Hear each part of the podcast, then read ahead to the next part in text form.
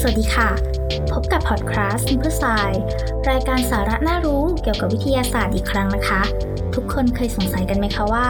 ในการค้นพบพืชสายพันธุ์ใหม่ ๆ ผู้ที่ค้นพบจะต้องเป็นผู้ที่มีความเชี่ยวชาญ และรู้จักพืชทุกสายพันธุ์เลยหรือเปล่า เขารู้ได้อย่างไร ว่าสิ่งที่ค้นพบเป็นพืชชนิดพันธุ์ใหม่จริง ๆ และในอีกด้านหนึ่ง รายงานพืชสายพันธุ์ที่ใกล้จะสูญพันธุ์นั้นมาจากใครกัน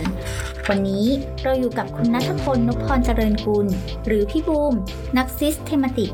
นักศึกษาระดับปริญญาเอก สาขาพฤกษศาสตร์ เพื่อพูดคุยเกี่ยวกับงานของนัก systematic กับการอนุรักษ์ความหลากหลายทางชีวภาพของโลกกันค่ะ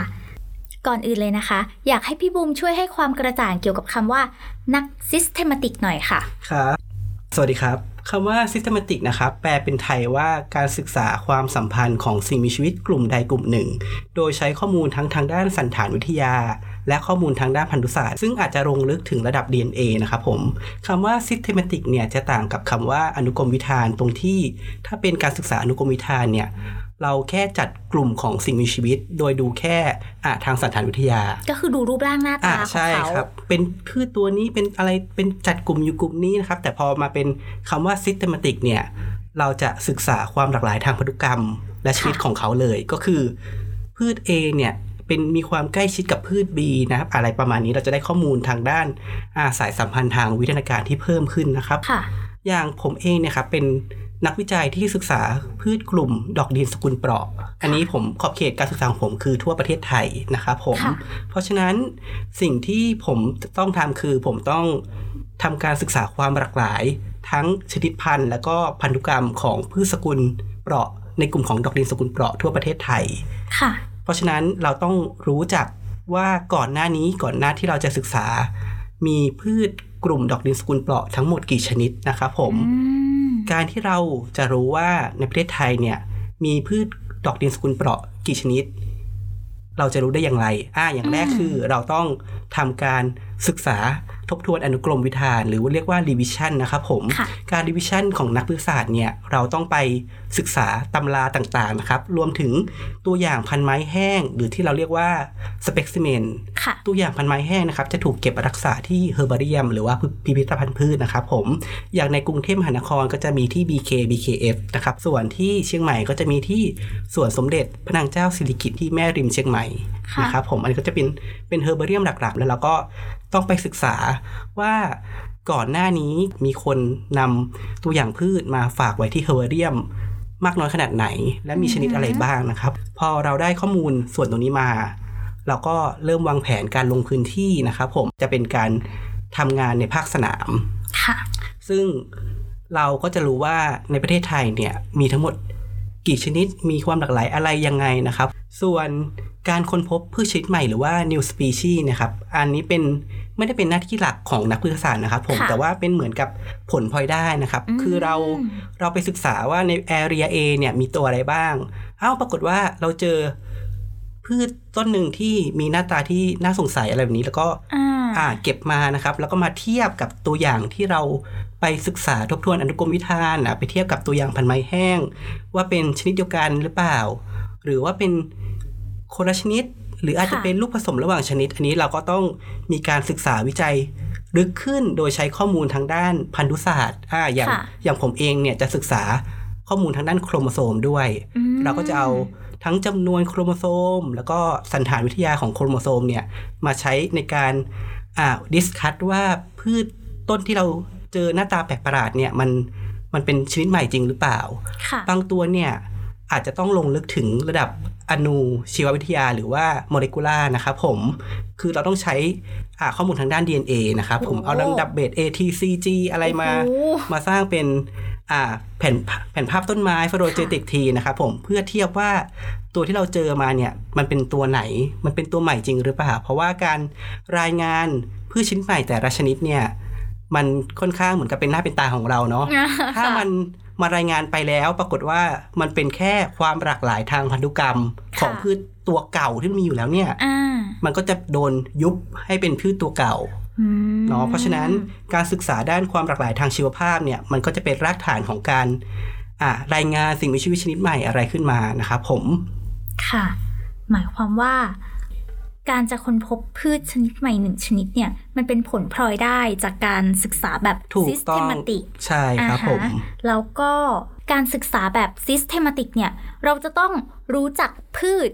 ในกลุ่มที่เราสนใจเนี่ยทุกสายพันธุ์ทุกชนิดเลยถูกต้องเราถึงครับจะผมสามารถบอกได้สิ่งนี้คือสิ่งใหม่ ใช่ครับผมอ่าค่ะ โอเค แล้วก็ในฐานะที่พี่บูมเองเนี่ยก็เป็นนัก systematic แล้วก็เป็นนักพฤกษศาสตร์ด้วยเนาะอยากจะรู้ว่าอะไรเป็นแรงบันดาลใจและความท้าทายในการทำงานเกี่ยวกับการศึกษาความหลากหลายทางพันธุกรรมและชนิดพันธุ์พืชอะค่ะครับผมอย่างอ่าแรงบันดาลใจนะครับ การที่ผมเลือกทำในพืชกลุ่มเปราะนะครับผมหรือที่เรารู้จักกันในกลุ่มของกระชายดำเนาะเป็นพืชวงขิงข่านะครับผม อย่างแรกคือเราเห็นความน่ารักความสวยงามของพืชกลุ่มนี้นะครับค่ะคือตัวนี้เนี่ยผมทำตั้งแต่สมัยเรียนปริญญาตรีนะครับ ผมพอเราจบปริญญาตรีปุ๊บเราก็อยากศึกษาเชิงลึกเกี่ยวกับพืชกลุ่มนี้นะครับพอดีทางภาควิชาเนี่ยครับมีอาจารย์ผู้เชี่ยวชาญด้านพืชวงขิงข่าสกุลเปราะอยู่แล้วก็คือค่ะผู้ช่วยศาสตราจารย์ อาจารย์ทยาเจนจิตติกุลนะครับผมอืมซึ่งทำวิจัยเกี่ยวกับพืชวงขิงข่าสกุลเปราะ แล้วก็เป็นผู้ที่ได้รับ ผิดชอบในการทำพันธุ์พฤกษชาติประเทศไทย หรือที่เราเรียกว่า Flora of Thailand ของพืชสกุลนี้นะครับ ซึ่งผมได้เข้าไปช่วยเกี่ยวกับพืชสกุลเปราะกลุ่มย่อยเราเรียกว่ากลุ่มดอกดินนะครับ ดอกดินสกุลเปราะซึ่งกลุ่มนี้เนี่ยเขาจะออกดอกในช่วงซัมเมอร์นะครับผมก็คือช่วงต้นฝนใหม่ ๆเลยนะครับผมแล้วก็เรียกว่าดอกดิน ดอกดินเนี่ยครับมีสีสันที่สวยงามเนาะสิ่งแรกที่ค่ะผมเห็นคือผมเห็นความน่ารักของพืชกลุ่มนี้ ผมก็เลยค่ะอะเทใจไปให้พืชกลุ่มนี้แหละอะอืมเราชอบเนาะแล้วก็ยังมีอย่างอื่นอีกเช่น พืชกลุ่มนี้เนี่ยอาจจะมีสารสำคัญที่เกี่ยวกับทางการแพทย์ หรือว่าด้านสมุนไพรนะครับ อย่างขิงข่าหลายชนิดนะครับ ผมก็มีคุณสมบัติทางเภสัชกรรมนะครับผมค่ะเอาทำเป็นยาได้ อ่า ถูกต้องครับผม หลายชนิดเนี่ยนำไปใช้ประโยชน์ทางด้านการแพทย์ อย่างพวกกระเจียวหรือขมิ้นชันอืมอ่ากระวานค่ะขมิ้นขิงอะไรได้หมดเลยครับค่ะผม ส่วนด้านความท้าทายเนี่ยครับก็พืชที่ผมทำอยู่เนี่ยครับก็มีความท้าทายอยู่ในตัวอยู่มากเลยทีเดียว อย่างเช่น กลุ่มของดอกดินสกุลเปราะที่ผมทำวิจัยอยู่เนี่ยค่ะเขาจะออกดอกกับใบไม่พร้อมกันอืมในช่วงต้นฝนเนี่ยเขาจะออกดอกก่อนครับ ผมพอพอหมดดอกปุ๊บถึงจะแทงยอดอ่อนแทงใบขึ้นมาค่ะแล้วพอหมดช่วงใบเนะครับเขาก็จะพักตัวอยู่ใต้ดิน เพราะฉะนั้น ความท้าทายอย่างหนึ่งในการศึกษาวิจัยเกี่ยวกับดอกดินสกุลเปราะเนี่ยก็คือการลงพื้นที่แล้วก็ไปหาเขานะครับไปสำรวจเขา ซึ่งค่ะหลายครั้งเนี่ยเราไปแล้วก็เจอนะครับ แต่ว่าอีกหลายครั้งเราไปแล้วก็มีโอกาสที่จะไม่เจอเหมือนกันอืมคือไม่เจอเขาออกดอกใช่ไหมใช่ครับ เพราะว่าอย่างพืชบางชนิดนะครับ ออกดอก2อาทิตย์ในหนึ่งกลุ่มประชากรของเขาเนี่ยค่ะออกดอกแค่2วีค ใน 365 วันเนี่ยค่ะถ้าเราไปไม่ตรง 14 วัน เท่ากับว่าเราไม่เห็นดอกของพืชกลุ่มนั้นเลย ซึ่งแน่นอนว่าดอกเนี่ยมีความสำคัญในการช่วยในการระบุชนิดพืชอย่างหนักนะครับผมเพราะว่าเราจะรู้ว่าพืชตัวนี้เป็นพืชชนิดไหนเนี่ยครับ เราต้องเห็นดอกของเขาอืมแปลว่าถ้าผมไปไม่ตรง 14 วันก็คือเราไม่เห็นพืชชนิดนั้นอืมสิ่งที่ทำได้คือรอไปใหม่ปีหน้า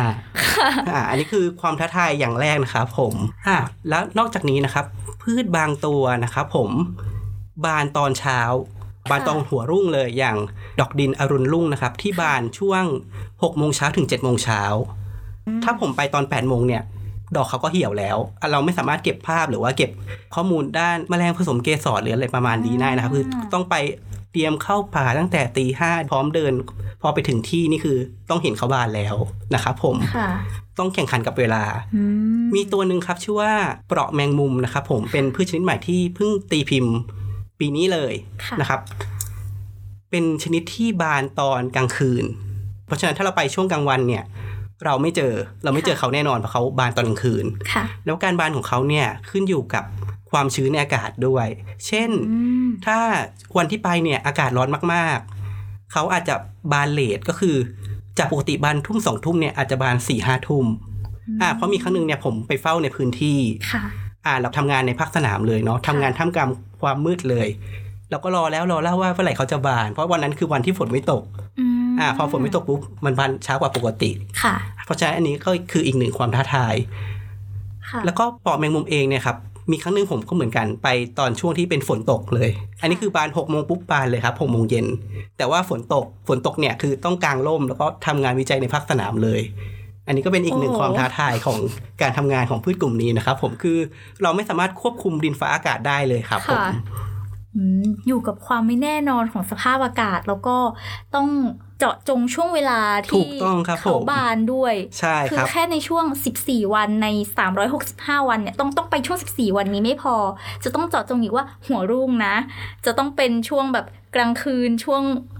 ที่มีความชื้นเท่านี้ อ่าถูกต้องด้วยครับผม เพราะว่า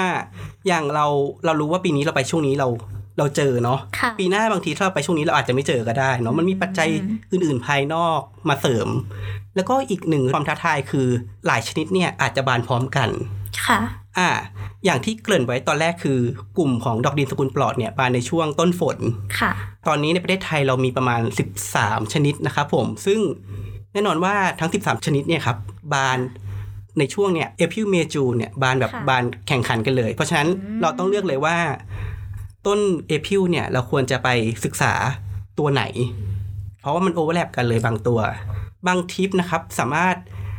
เช้าอาจจะศึกษาตัวหนึ่งบ่ายตัวหนึ่งกลางคืนอีกตัวหนึ่งโอ้โหครับผมเพราะมีครั้งหนึ่งเนี่ยเราออกจากที่พักเนี่ยตีห้านะครับผมค่ะเพื่อไปเก็บข้อมูลของดอกดินอรุณรุ่งค่ะแล้วเย็นนั้นเนี่ย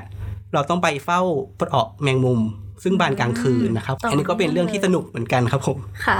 ดูเป็นงานที่จะต้องอาศัยการวางแผนแล้วก็การจัดการเฉพาะหน้าที่ ถูกเยอะต้องมากครับเลยผมทีเดียวนะคะ ค่ะ ทีนี้ค่ะ อืม ที่พี่บูมบอกว่า อะ ตอนนี้ประเทศไทยเนี่ย มีดอกดินสกุลเปราะทั้งหมด 13 ชนิดใช่ไหมคะ ก็มีชนิดพันธุ์ใหม่ที่พี่บูมเป็นผู้ค้นพบ 5 ชนิดไปแล้ว ขณะที่มีการรายงานพบพืชชนิดใหม่แบบเนี้ยบนโลกเพิ่มขึ้น มันก็มีรายงานชนิดพันธุ์ของพืชหรือสิ่งมีชีวิตที่เสี่ยงสูญพันธุ์มากขึ้นเหมือนกัน อันเนี้ยไปหาข้อมูลมา เจอว่าเขาบอกว่าในรอบ 40 ปีเนี้ยค่ะ ความหลากหลายทางชีวภาพ ลดลงกว่าครึ่งหนึ่งเลย ท่ามกลางพืชที่มีอยู่เป็นล้านล้านชนิดเนี่ยการหายไปของพืชหายากบางชนิด หรือพืชทั่วไปอย่างเงี้ยค่ะสักชนิดหนึ่งมันมีอะไรที่มากกว่านั้นไหม มากกว่าแค่หายไปเฉยๆ มันมีความเกี่ยวข้องระหว่างธรรมชาติ วิทยาศาสตร์ แล้วก็ ความหลากหลายทางชีวภาพ ทั้งพืชสัตว์อย่างเนี้ยค่ะ ที่กำลังหายไปอย่างเงียบเชียบเนี่ยยังไงคะครับผมก็ขอตอบคำถามเรื่องการหายไปก่อนเนาะค่ะการหายไปของสิ่งมีชีวิตชนิดหนึ่งเนี่ยอาจจะเกิดขึ้นโดยความตั้งใจของมนุษย์ อย่างเราฉีดยาฆ่าอะไรแบบเนี้ยอะมันหายไปแน่นอนนะครับอ่าผมหรือว่าเกิดขึ้นจากความไม่ตั้งใจของมนุษย์ก็มีครับอย่างการที่เราจะพัฒนาถนนสักเส้นหนึ่งเนี่ยบางทีเราตัดพื้นที่ป่าไป ตอนที่เขาพัฒนาเนี่ยอาจจะคิดว่าตัดไปแค่นิดเดียวนะครับ แต่ว่าค่ะพืชบางชนิด หรือว่าสิ่งมีชีวิตบางชนิดเนี่ยเขามีความจำเพาะกับถิ่นที่อยู่อาศัยของเขามาก อย่างเช่นดอยอินทนนท์หรือว่าอ่าดอยสุเทพการตัดถนนหรือการขยายถนนสักนิดนึงเนี่ยมันต้องมีการขุดมีการเทอะไรเยอะแยะไปหมด ซึ่งค่ะมีกล้วยไม้ดินหลายชนิดที่เจริญเติบโตในพื้นที่บริเวณนั้นอืมแล้วพอมีการตัดถนนปุ๊บ มันหายไปเลยนะครับผมมันหายไปเลย ประชากรเขาอ่า genetic เขาลดลงไปเลยบริเวณนั้นนะครับผมซึ่งอันนี้แน่นอนว่าเขาไม่ได้ตั้งใจไปให้มันเกิดขึ้นถูกต้องครับผมค่ะแต่ว่าอันนี้คือแบบเป็นเรื่องของความบังเอิญนะครับผม ส่วนการที่เราเจอชนิดใหม่ ๆ ขึ้นมาเนี่ยครับผมเราก็ต้องประเมินเหมือนกันว่า สถานะทางการอนุรักษ์เนี่ยค่ะของเขาเนี่ยเป็นอย่างไรนะครับผมซึ่งข้อมูลด้านเนี้ยเนี่ยเป็นข้อมูล ที่ช่วยในการ support พื้นที่ป่ามากครับ อย่างอาดอกดินสกุลเปราะหลายตัวที่เพิ่งมีการค้นพบนะครับผมก็พบว่าสถานภาพทางการอนุรักษ์เนี่ยของเขาเสี่ยงต่อการสูญพันธุ์อืมอ่า อันนี้คือเป็นเหมือนประโยชน์ด้านหนึ่งของการรายงานพืชชนิดใหม่ของโลกนะครับ ผมค่ะคือเราเจอเขาเกือบที่เขาจะหายไปจากโลกใบนี้แล้ว ซึ่งมันก็เป็นการตอกย้ำนะครับ ผมว่าเราเนี่ยควรจะอ่า เหมือนกับโปรโมทพื้นที่นั้นเพื่ออนุรักษ์ไหมเนาะเพราะว่าถ้าเราไม่ได้ศึกษาด้านความหลากหลายทางชีวภาพเนี่ยครับผม ในพื้นที่นั้นอาจจะหายไปก่อนที่เราจะรู้จักเขาด้วยซ้ำอืมคือจริง ๆ แล้วเนี่ย พวกพืชหรือสิ่งมีชีวิตต่างๆ เนี่ยค่ะ ที่มันมีอยู่เยอะมากๆ เนี่ย บางชนิดมันมันมีอยู่แล้วเนาะแต่ว่าเราอาจจะยังรู้จักไม่หมดใช่ไหมอ่าคะครับผมจริงๆอ่าคำว่าพืชชนิดใหม่เนี่ยครับ มันไม่ได้ เป็นชนิดที่เพิ่งเกิดขึ้นมานะครับผมบางทีเขาอยู่ก่อนหน้าที่เราจะเกิดอีกครับค่ะอ่าแต่ว่าเราเนี่ยเพิ่งค้นพบเขาแล้วก็รายงานเขาว่าเป็นเป็นตัวที่ยังไม่มีใครรู้จักมาก่อนเนาะเราก็ตั้งชื่อวิทยาศาสตร์ให้เขาประเมินอะไรให้เขาต่างๆ นานานะครับผม ซึ่งปัจจุบันเนี่ยพืชชนิดใหม่ของโรคเนี่ยก็มีเพิ่มขึ้นอย่างต่อเนื่องนะครับผมค่ะซึ่งมัน จริงๆ มันไม่ค่อยสอดคล้องกับอ่าปริมาณชนิดที่สูญพันธุ์ไปมากเท่าไหร่นะครับแต่มันก็ไม่ได้หมายความว่ามันไปทดแทนการหายไปของพืชบนโลกอ่านี้ถูกเลยต้องใช่ไหมครับผมเพราะว่าจริง ๆเขาเขามีอยู่แล้วครับผม เราแค่ไปสำรวจเนาะแล้วก็หน้าที่ของเราคือ มันมีกี่ชนิดในบริเวณนั้น แต่มันไม่ได้แปลว่าเราไป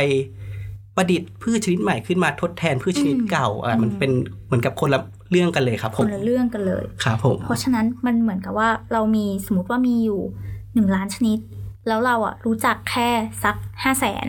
อะแต่ในขณะนั้นเนี่ยหนึ่งล้านทั้งหมดที่เรารู้ไม่หมด มันอาจจะกำลังหายไปหายถูไปกต้องครับหรือผมว่าเราเจอในหนึ่งในห้าแสนที่เราเจออะ เจอตอนที่มันมีน้อยมากๆแล้วใช่เขากำลังครับจะผมหายไปแล้วเท่ากับว่ามันเหมือนกับการนับถอยหลังลงไปเรื่อยๆ แล้วก็ลดลงไปเรื่อยๆ ใช่ไหมอ่าถูกต้องครับ แบบอย่างบางพื้นที่ที่ผมไปสำรวจเนี่ยพื้นที่เขาจะเป็นเหมือนกับภูเขาลูกหนึ่งเนาะแล้วก็จะค่ะพื้นที่โดยรอบเนี่ยอาจจะเป็นไร่มันสำปะหลัง ซึ่งแน่นอนว่าการเจอพืชชิ้นใหม่บนภูเขาลูกนั้นเนี่ยมันเหมือนกับเป็นการเจอสิ่งมีชีวิตบนเกาะ ซึ่งถูกล้อมรอบด้วย อ่าไร่มันสำปะหลังอืมแล้วก็เขาอีกลูกหนึ่งเนี่ยเราก็เจอเหมือนกันค่ะ ซึ่งมันแปลว่าก่อนหน้าที่จะมีการขยายพื้นที่เกษตรกรรมเนี่ยพืชทั้งสองกลุ่มประชากรเนี่ย มันอาจจะมีทั่วเลยก็ได้ แต่ว่าอ่าเราเหมือนกับเราไปตัดอ่าไปทำให้ประชากรพืชเนี่ย ลดลงนะครับผมมันเลยเห็นเป็นแบบเป็นกลุ่มประชากรเป็นเกาะเป็นเกาะเป็นเกาะอืมซึ่งการที่เราพบพืชเป็นเกาะเป็นเกาะเนี่ย มันทำให้ พันธุกรรมของพืชเนี่ยด้อยลงนะเพราะว่าพืชเนี่ยมันไม่มีโอกาสผสมพันธุ์ประชากรได้นะครับผม อันนี้ก็เป็นอีกหนึ่งแง่มุมนะครับที่ทำให้ประชากรพืชเนี่ยเสื่อมสลายนะครับผมอืมค่ะ แล้ววิทยาศาสตร์เนี่ยค่ะมันมีส่วนเกี่ยวข้องกับการหายไปสูญพันธุ์ไปของพืชหรือสิ่งมีชีวิตพวกนี้อย่างไรคะ อ่า วิทยาศาสตร์เนะครับเป็นเป็นรากฐานเลยครับของอ่า เทคโนโลยีต่างๆ นานาเนาะทุกวันนี้ค่ะเนี่ยคนในเมืองส่วนใหญ่ก็วิ่งตามเทคโนโลยีเลยแต่อันนี้เป็นแฟกต์นะครับเป็นเรื่องจริงเนาะคำว่าของมันต้องมีเนี่ยหลายครั้งเนี่ยเราก็แค่อยากได้เนาะเพื่อมาทำให้ชีวิตเราอะเติมเต็มอ่าเติมเต็มชีวิตเราแล้วก็เพิ่มความสะดวกสบายอ่าแต่บางทีเราเราไม่ได้นึกถึงว่าเทคโนโลยีที่มันเกิดขึ้นมาผลิตภัณฑ์นวัตกรรมต่างๆ ที่เกิดขึ้นมาเนี่ยมันไปดึงเอาทรัพยากรในธรรมชาติมามากน้อยขนาดไหน ซึ่งจุดนั้นเนี่ย บางทีมันอาจจะทำให้ทรัพยากรบางอย่างมันหายไปเลยนะครับผมค่ะอ่า แล้วก็เรื่องของผลิตภัณฑ์บางอย่าง เราได้มาเพราะว่าเราคิดว่ามันจำเป็นเนาะอย่างค่ะถุงพลาสติกแบบนี้ ซึ่งมันก็ง่ายต่อการดำรงชีวิต อันนี้คือไม่เถียงนะครับ มันค่ะง่ายจริงแต่ว่าเรารู้ว่าพลาสติกเนี่ยมันเป็นขยะตัวดีๆนี่เอง ถึงแม้เราจะมีการคัดแยกขยะหรือว่าทิ้งขยะอย่างถูกวิธีนะครับผมแต่ว่าถ้ากระบวนการการจัดการขยะ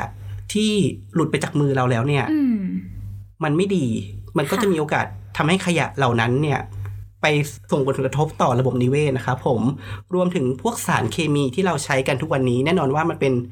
มันก็เป็นนวัตกรรมเป็นเทคโนโลยีที่เกิดมาจากอ่าวิทยาศาสตร์เหมือนกันค่ะเราแค่ตั้งใจว่าเราอยากให้พืชนี้โตดี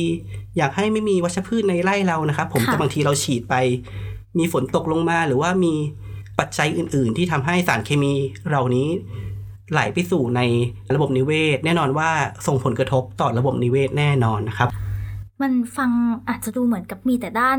ร้ายเนาะแต่จริง ๆ แล้ววิทยาศาสตร์และเทคโนโลยีเองเนี่ยก็ถูกนำมาใช้ในด้านที่เป็นประโยชน์เหมือนกันใช่ถูไหกมต้อคะงครับผม ก็อย่างเช่นว่าที่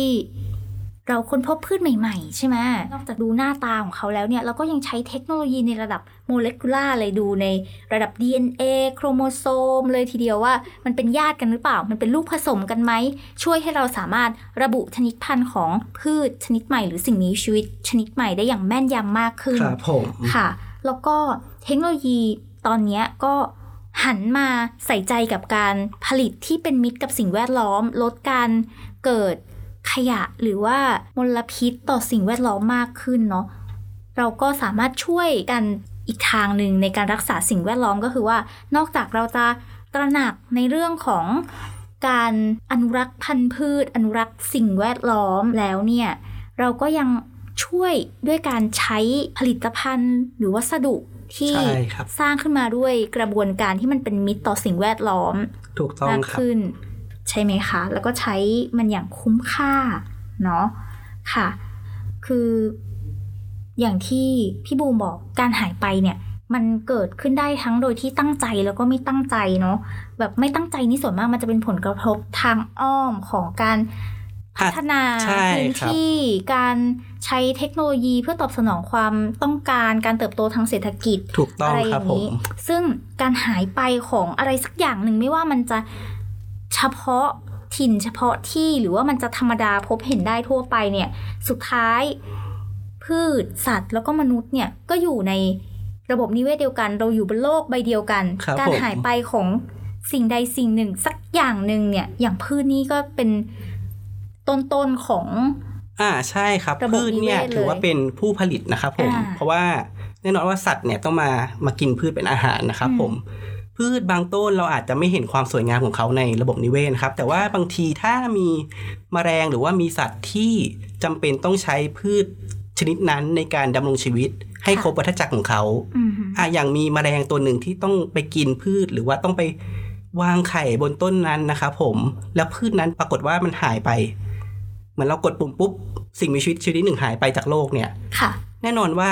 คนเราทั่วไปอาจจะคิดว่ามันเออมันก็แค่สิ่งมีชีวิตชนิดเดียวเนาะมันไม่เห็นสำคัญอะไรเลยค่ะ แต่บางทีอย่างแมลงเนี่ยที่ต้องไปใช้ชีวิตกับพืชต้นนั้นเนี่ยมีผลกระทบแน่นอนอ่าและนกที่มากินแมลง มันก็จะส่งผลกระทบต่อไปเป็นลูกโซ่นะครับ ค่ะ ถ้าเป็นพืชที่มีความสำคัญต่อระบบนิเวศนั้น หายไปต้นหนึ่งเนี่ยบางทีอาจจะทำให้ระบบนิเวศนั้นเสื่อมสลายเลยก็ได้นะครับผมค่ะก็คือสิ่งมีชีวิตในบริเวณนั้นมันแบบใช่ตายหายคไปรับหมดเลย พืชหายสัตว์หายกลายเป็นแบบพื้นที่แรงแข็ฟังงไม่มีฟังอะไรดูอยู่เหมือนกับเลยมันแบบอลังการนะครับแต่มันมันไม่มีโอกาสที่จะเกิดขึ้นจริงนะครับผมการค่ะเสื่อมสลายของระบบนิเวศ โดยเพียงแค่สิ่งมีชีวิตอะไรบางอย่างหายไปนะครับผมอืมซึ่งตอนเนี้ยมันก็กำลังค่อยๆ เปลี่ยนไปทั้งโลกเลยเนาะใช่จากครับผม climate change จากโลกร้อนอย่างเงี้ย สิ่งเหล่านี้มันก็กำลัง เร่งอ่าให้เหมือนเกิดกับเป็นการกาล่รมสลายอ่าเป็นการเร่งกระบวนการนะอืมการเร่งกระบวนการการลดลงของทรัพยากรอ่า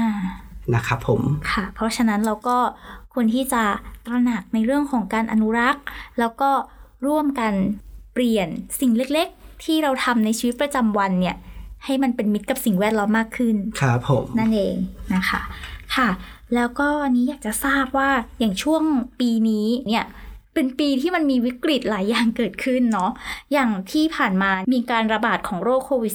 -19 ซึ่งทำให้ทั้งโลกเนี่ยต้องปรับตัวกันขนาดใหญ่เลย ทั้งในเรื่องของวิถีชีวิต การใช้ชีวิตการทำงานต่างๆ เพื่อที่จะลดการระบาดของโรค อยากจะรู้ว่าวิกฤตอันนี้ค่ะ มันส่งผลกระทบยังไงกับการทำงานของนัก Systematic นักพฤกษศาสตร์เนี้ยค่ะ แล้วก็พี่บูมีวิธีการ รับมืออย่างไร มันเกิด new normal อะไรขึ้นมาหรือเปล่า หลังจากวิกฤตในครั้งนั้นค่ะอ่าอย่างอย่างผมเองนะครับ ซึ่งภาวะโควิด -19 เนี่ย แน่นอนว่า โดยตรงกับการทำงานของผมมากนะครับผมเพราะว่าโควิด -19 เนี่ยในประเทศไทยเนี่ยช่วงกุมภาพันธ์ถึงมิถุนายนนะครับเป็นช่วงที่ค่อนข้างหนักนะครับผมค่ะคือเราต้อง work from home จริง ๆ งานผมเนี่ยแบ่งออกเป็น 2 กลุ่มนะครับ คือกลุ่มที่จำเป็นต้อง ลงพื้นที่ไปสำรวจกับอีกงานประเภทหนึ่งคือ เป็นงานที่ต้องทำในห้องปฏิบัติการอืมซึ่งอย่างที่เกริ่นไปตอนเริ่มต้นนะครับ ว่าดอกดินสกุลเปราะเนี่ยออกดอกในช่วงเอพิลถึงจูนแน่นอนว่ามันตรงเป๊ะๆเลยครับ กับภาวะโอ้โคโหวิด -19 เนี่ยค่ะเพราะฉะนั้นผมจึงไม่สามารถทำงานในภาคสนามได้เลยนะครับ ผมเพราะว่ามันอืมต้องกักตัวอยู่แต่ในห้องนะครับ แต่ว่าสิ่งที่เราแก้ปัญหาตรงนั้นได้คือการเห มือนกับมานั่งสรุปงานวิจัยตัวเองนะครับผมแล้วก็ค่ะได้ตกตะกอนความคิดนะครับ แล้วก็นั่งเขียนจนได้บทความหนึ่งเรื่องนะครับผมก็เป็นการปรับตัวที่คิดว่าน่าจะเหมาะสมที่สุดในช่วงโควิด -19 ที่ผ่านมานะครับผมพอหมดโควิด -19 เนี่ยมีการผ่อนปลนก็ถึงจะต้องออกไปเก็บตัวอย่างได้นะครับผมส่วนเรื่องของ new normal เนี่ยก็ถ้าเป็นช่วงโควิด -19 เนี่ยแน่นอนว่าผมเนี่ย 80%ใช้ชีวิตอยู่แต่ในห้องนะครับผมก็คือเขียนงานนั่งทำอะไรไปนะครับผมแต่พอหมดโควิดไปอะจริงๆ ยังไม่หมดหรอกแต่ว่ามันในประเทศไทยเนี่ยผลกระทบมันลดลงอ่าเราคลายพอลดลงปุ๊บดาวกันแล้ว ใช่ อันนี้ก็คือเราก็สามารถออกมาทำงานในห้องปฏิบัติการได้นะครับ แต่ก็ต้องใส่เครื่องป้องกันตัวอย่างอ่าหน้ากากนะครับ แล้วก็พวกแอลกอฮอล์เจลคือต้องมีติดตัวตลอดเวลานะครับผม อืมค่ะ ก็คือเราปรับตัวด้วยการ อะไม่ได้ลงพื้นที่ แต่เราก็มารีวิวงานตถูกต้่าองงครับๆแล้วก็ผมสื่อสารเกี่ยวกับเรื่องของพืชที่เราค้นพบ แล้วก็การอนุรักษ์พันธุ์ของพืชชนิดนั้นๆ กับสังคมถูกต้องครับแทนนะคะ ทีนี้สุดท้ายค่ะพี่บูมอยากจะฝากอะไรสักหน่อยไหมคะ ครับผมก็ อ่าช่วงโควิดที่ผ่านมานะครับ ผมก็มีบทความวิจัยอ่าเรื่องหนึ่งอันอันนี้คือส่งไปแล้วก็อ่าเขา accept เรียบร้อยแล้ว แต่ว่าค่ะ คิดว่าน่าจะได้อ่าเป็นบทความออกมาแบบออนไลน์ น่าจะต้นปีหน้านะครับผมเป็นค่ะ อ่าเกรินเกรินไว้เป็นเกี่ยวกับพืชชนิดใหม่ของโรคอ่าเป็นดอกดินสกุลปออีกตัวหนึ่งนะครับผมตัวนี้อ่าค่อนข้างใหญ่เลยใหญ่เลย แล้วก็เป็น อืม เป็นพืชเฉพาะถิ่นของประเทศไทยค่ะ นะครับผมแล้วก็ตัวนี้เนี่ยเป็น อีกหนึ่งจุดประกายของผมเลย ซึ่งทำให้เราเห็นถึงความสำคัญของการศึกษาด้านความหลากหลายทางพันธุกรรมและชีวิตพันธุ์นะครับผมเพราะว่าค่ะตัวนี้เนี่ยพบในระบบนิเวศที่ค่อนข้างจำเพาะเนาะมอ่า ตัวนี้ ต้อเป็งนรอติดตามกันครับข่าวผมดีรับปีใหม่ เนาะรอฟังข่าวกัน ปีหน้า ปีหน้าครับ ช่วงต้นปีหน้าครับโอผมช่วงต้นปีหน้าค่ะ อาจจะ ได้มาพูดคุยกันอีกครั้งหนึ่งช่วงต้นปีหน้าเรื่องดอกดินชนิดใหม่ของโลกกับพี่บูมอีกครั้งหนึ่งครับผมนะคะ ก็สำหรับในวันนี้ ขอบคุณพี่บูมนัทพลนพพรเจริญกุลมาก ๆ เลยค่ะ ครับ ค่ะ ขอบคุณค่ะครับสวัสดีครับค่ะ สวัสดีค่ะ